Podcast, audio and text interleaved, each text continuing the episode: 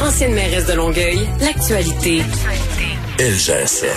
Vous écoutez Caroline Saint-Hilaire, Cube Radio.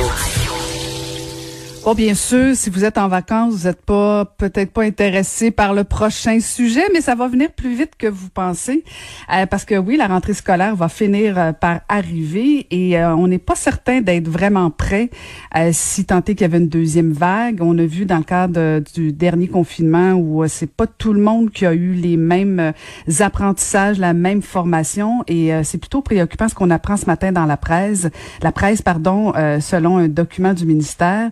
Euh, s'il y avait fermeture des écoles à l'automne, ben c'est des enseignants euh, devront probablement faire les mêmes prestations qu'au printemps, euh, ce qui est rien pour nous rassurer. Et on a pensé en parler avec un enseignant de l'école primaire Wilfrid Bastien à Saint-Léonard, qui est aussi chargé de cours en intégration des technologies à l'université de Sherbrooke d'Ottawa. Pierre Poulain, bonjour Monsieur Poulain. Bonjour. Alors, vous, vous, vous avez fait des bons coups là, durant le, confinement. Euh, vous êtes un professeur de cinquième année. Vous avez fait des formations en ligne euh, qui a été très appréciées. Mais quand vous avez lu la presse ce matin, ça a été quoi votre réaction? Ben, écoutez, ma réaction a été euh, la même que depuis le début de, toute cette crise. C'est-à-dire qu'il va falloir qu'on revoie un peu notre façon de travailler avec les élèves. Puis il faut que les écoles, les, les, enseignants s'assoient ensemble pour euh, préparer, ou en tout cas de réfléchir à, à, des façons de faire qui vont être un peu différentes. Euh, puis je pense que dans l'avenir, là, il faudra peut-être toujours penser que c'est pas mauvais de garder une portion en ligne de ce qu'on fait avec les élèves, même si on les voit le jour, euh, qui est un suivi de travaux un peu en ligne et tout ça. Donc la transition se fera mieux si jamais on doit de nouveau fermer les écoles mais pourquoi c'est si difficile au Québec faire justement cette transition dont vous faites référence? Ben, c'est difficile pour certains, mais ça l'est moins pour d'autres. Puis je pense que dans chaque commission scolaire, même dans chaque école, il y a des euh, il y a des profs qui, sont peut-être un peu plus habiles là, avec l'utilisation des technologies puis de tout ce qui peut se transférer en ligne. Ben, ces profs-là pourraient être des ressources certainement.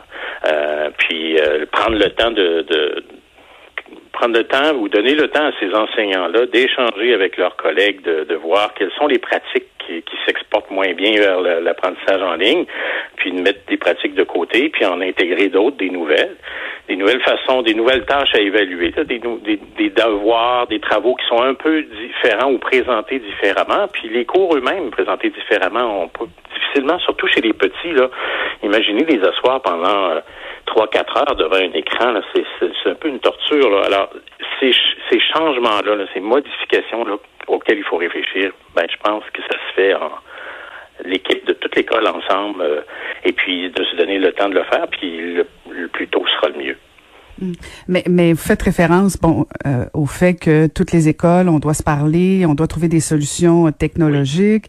Est-ce que ça doit être une initiative d'un enseignant de l'école ou ça doit venir du ministère qui doit déjà euh, fortement encourager le virage technologique pour que, oui, vous ayez, vous, comme enseignant, des outils euh, pour, pour avoir une formation adéquate? je veux dire, on peut pas laisser ça aux enseignants libres, libres du, du volontariat, comme on dit.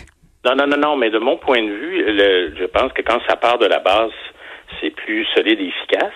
Puis euh, à la suite, ben il y a comme une, une, modification des pratiques, par exemple, qui va être euh, ascendante. Ça veut dire que, que d'autres d'autres profs dans la même école, d'autres classes vont s'inspirer de quelques classes qui, qui procèdent de cette façon-là. Puis éventuellement, des écoles autour avoisinantes vont s'inspirer de ces pratiques-là qui se font dans l'école puis qui ont l'air gagnantes je pense que ici, c'est de transmettre les pratiques qui fonctionnent là, en ligne, ce qui, ce qui marche, qui a intéressé les élèves, puis ce qui a, permis de conserver leur motivation pendant les longues semaines que ça a duré. Ben, ces façons de faire là, elles peuvent s'exporter certainement. Puis euh, si ça vient d'en haut, moi j'ai l'impression qu'avec le temps, le temps nous manque pour que ça, ça vienne d'en haut. Moi, je mm. préférerais voir des initiatives euh, locales, mais des échanges évidemment, puis des, de la concertation entre écoles, par exemple, puis dans, dans, une dans une même commission scolaire, plutôt que d'attendre que ça vienne d'en haut. Il me mm-hmm. semble en tout cas que ce serait plus plus efficace. Moi, en tout cas, je n'ai pas voulu attendre. Ben, mes collègues non plus. On a depuis plusieurs années déjà, on avait une portion en ligne, ce qui fait que on, se disait qu'on en viendrait à ça éventuellement. Est-ce que si c'est des initiatives locales, euh, on va pas pénaliser certains secteurs qui sont plus défavorisés, qui n'auraient pas nécessairement accès à des outils? Euh, parce que bon, j'écoutais certains parents autour de moi qui faisaient une nuance euh, de certaines commissions scolaires versus d'autres. ils faisaient des nuances aussi des écoles privées versus publiques, des écoles qui manquent de moyens. Est-ce que c'est pas les enfants qui sont déjà les plus vulnérables qui vont payer pour ça? Ben, c'est une des raisons, par exemple, quand je disais tout à l'heure là, que de tenir des, jeunes enfants devant un écran pendant trois heures, puis donner sa leçon, puis s'attendre à ce qu'ils écoutent, ça n'a pas de bon sens. Une, une des raisons pourquoi ça n'a pas d'allure, c'est qu'il n'y a pas un foyer qui a le même type de, de, vitesse Internet, par exemple. Vous imaginez les problèmes que ça peut créer. Ça, ça, ce genre de d'aide aux familles qui sont moins favorisées à ce niveau-là. Là, je pense qu'il faut que la décision et l'aide viennent d'en haut, c'est bien certain. C'est pas une initiative d'un petit groupe de profs d'école ou de, quelques écoles qui pourrait changer ça. Mais néanmoins, une école qui est connectée à son milieu a probablement déjà des pistes de solutions. Puis il y a probablement déjà euh, dans la commission scolaire, ils, le savent que c'est ces difficultés-là. Là. Je, je pense, à, par exemple, je, a des écoles en Ontario où est-ce qu'ils ont installé un système Wi-Fi à l'extérieur de l'école pour justement que les gens viennent en voiture, se connecter à la borne pour pouvoir télécharger les travaux sur les tablettes, des choses comme ça. Alors, est-ce que nous, on peut s'organiser de cette manière-là pour les familles moins, euh, qui ont, pour qui ça pose un problème? Certainement. les idées ne manquent pas, mais il faut agir, puis il faut agir euh, rapidement. Donc, voilà, je pense que tous les paliers de, dans l'éducation, que ce soit des profs qui sont à la base sur le terrain, puis des, gens qui sont dans la qui sont dans les décideurs, euh, il y, a, y, y, a, des chacun une, une énorme tâche à accomplir ici.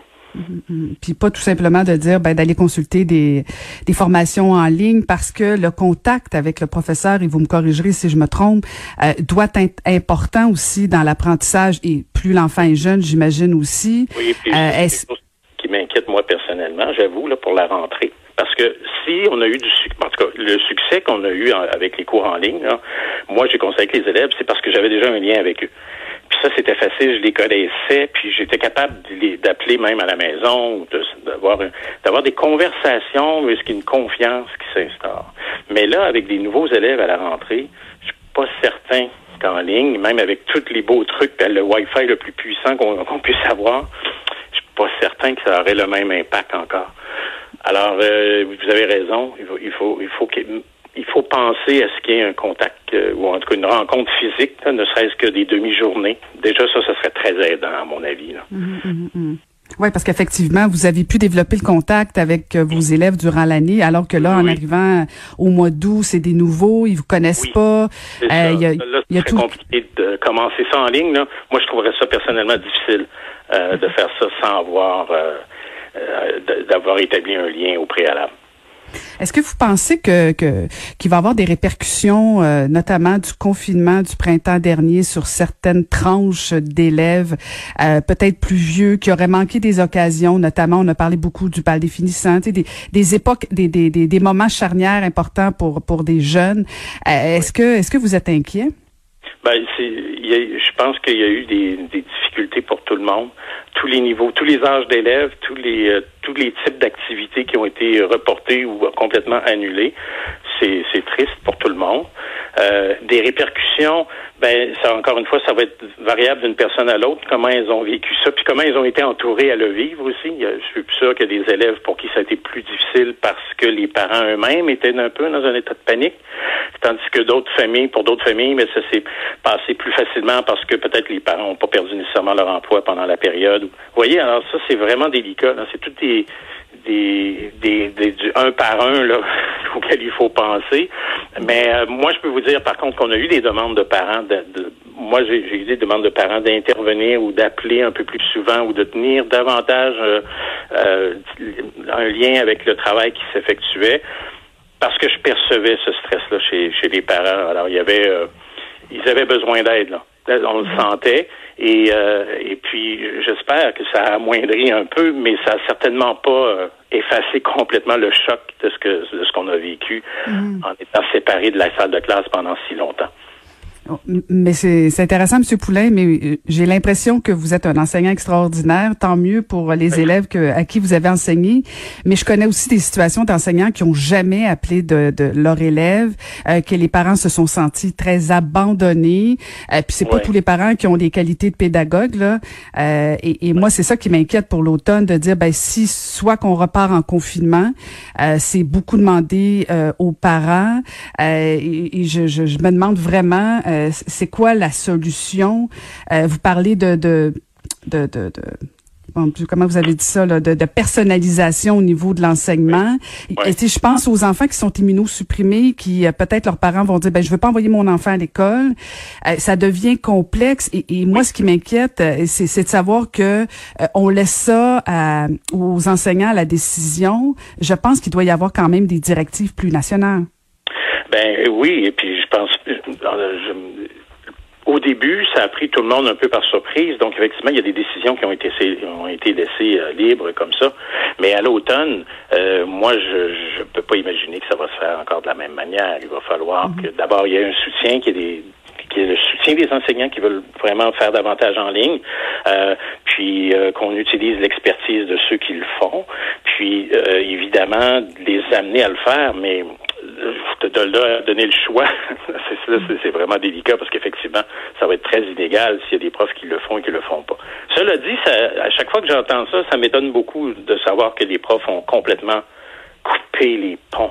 C'est je, sais que ça s'est fait, je l'ai entendu, mais je l'ai pas vécu moi dans mon entourage. Les profs ont tous gardé un, contact. Euh, alors, je, présume que j'ai beaucoup de chance de travailler dans ce milieu-là, mm. mais euh, il n'y a pas. Euh, en tout cas au primaire peut-être, en tout cas, il n'y a pas eu de coupure. Puis même au secondaire, là, j'ai, des collègues, là, des gens qui, disaient non, on est en communication avec eux par une plateforme ou une autre. mais c'était ça restait des initiatives euh, effectivement davantage personnelles que euh, qu'une, imposition euh, générale, effectivement.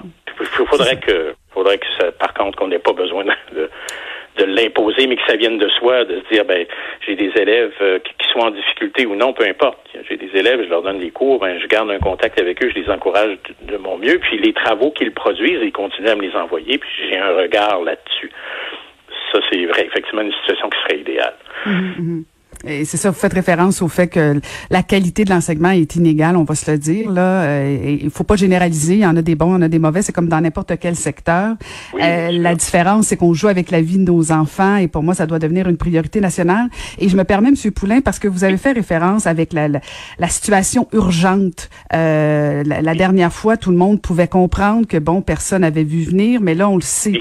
On le sait qu'on est pris avec ça pour probablement une, année ou deux même. Euh, et moi, ce qui m'inquiète quand je lis la presse ce matin, c'est de sentir que euh, il y a plusieurs scénarios, mais il y a rien de précis. Euh, on parle du fait que bon, le protocole est attendu pour le 15 septembre 2020 par le ministère de l'Éducation et de l'Enseignement supérieur. Eh euh, il me semble que ça commence à être tard, le 15 septembre. Eh, effectivement, parce que là, la rentrée s'est effectuée. Fait que là, ce que je crains, c'est que ce soit un peu un, mélange là, au départ. Là. Il y a, les gens ne sachent pas quoi, quoi faire ni comment.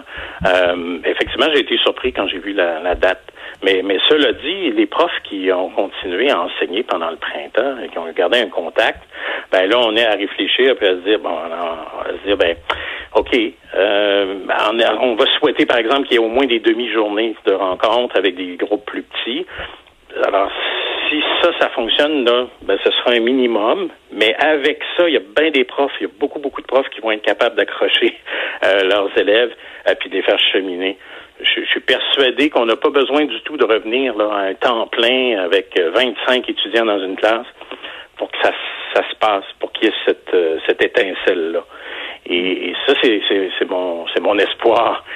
mais, mais par contre, est-ce je trouve que d'attendre qu'il y ait des consignes euh, claires et précises et tout ça, ça va être ça, risque d'être juste un peu euh, pour la rentrée, effectivement. Mm-hmm. Est-ce que, euh, je ne veux pas vous mettre dans l'embarras, M. Poulain, est-ce que le ministère vous a contacté pour euh, pour la façon que vous vous enseignez puis tout ça, parce qu'on on le voit là, vous vous avez innové. Euh, est-ce que parce qu'on on a l'impression, en tout cas, c'est mon impression à moi, là, je vous la partage. on a l'impression qu'au Québec, on est en retard au niveau de l'enseignement en ligne, au niveau de l'accompagnement. vous avez essayé de faire quelque chose de différent. D'autres ont essayé aussi. Il me semble que moi, si j'étais ministre de l'Éducation, j'aurais appelé quelqu'un comme Pierre Poulain pour dire, ouais, ok, je je, veux t'entendre, je veux voir comment je peux euh, mettre ça en place partout. Là. Ah ben, c'est bien gentil, mais ils ont appelé des collègues là, que je connais qui sont tout aussi euh, talentueux, ou en tout cas qui sont tout aussi euh, professionnels dans cette démarche-là, si on veut, euh, puis qui, qui, qui, à ma connaissance, ont rencontré le ministre à quelques reprises cet été. Moi, je, moi, je pense, je, m'attends à ce qu'il y ait de, bonnes surprises malgré tout, justement, des, des changements. Puis on, on, on, fait un virage, et puis il faut peut-être s'enlever de l'esprit que ce sera un virage temporaire. je pense que depuis qu'on essaie d'intégrer les technologies, on le dit qu'il faut des pratiques différentes. Bon ben là, on a l'occasion de le, de le faire, pas seulement de le dire. Et puis moi, je suis toujours heureux d'accompagner des collègues là pour euh, euh, puis eux-mêmes euh, me donnent des idées, puis je m'inspire de ça, puis j'adapte tout ça, puis je fais en sorte que je l'applique ensuite dans ma classe ou en ligne. Alors je, crois beaucoup à cette inspiration-là entre collègues de terrain. Puis, euh, donc, euh, maintenant, euh, oui, le, ministère a effectivement fait des rencontres avec plein de gens passionnants du milieu. Alors ça, je trouvais ça encourageant parce que j'avais le sentiment de, bon, ben là, maintenant, il va y avoir des, des changements plus concrets, si on veut. Alors ça, c'est ben, c'est la bonne nouvelle. Ben, souhaitons, euh, souhaitons qu'effectivement euh, vos souhaits soient entendus et euh, qu'on ait de bonnes surprises à l'automne pour nos enfants. Merci beaucoup de nous avoir parlé. merci à vous, c'est gentil. Au revoir. Merci. C'était Pierre Poulain qui est enseignant à l'école primaire Wilfrid, Wilfrid Bastien à Saint-Léonard, pardon, et qui est aussi chargé de cours en intégration des technologies à l'Université de Sherbrooke, d'Ottawa et l'Université du Québec en Outaouais.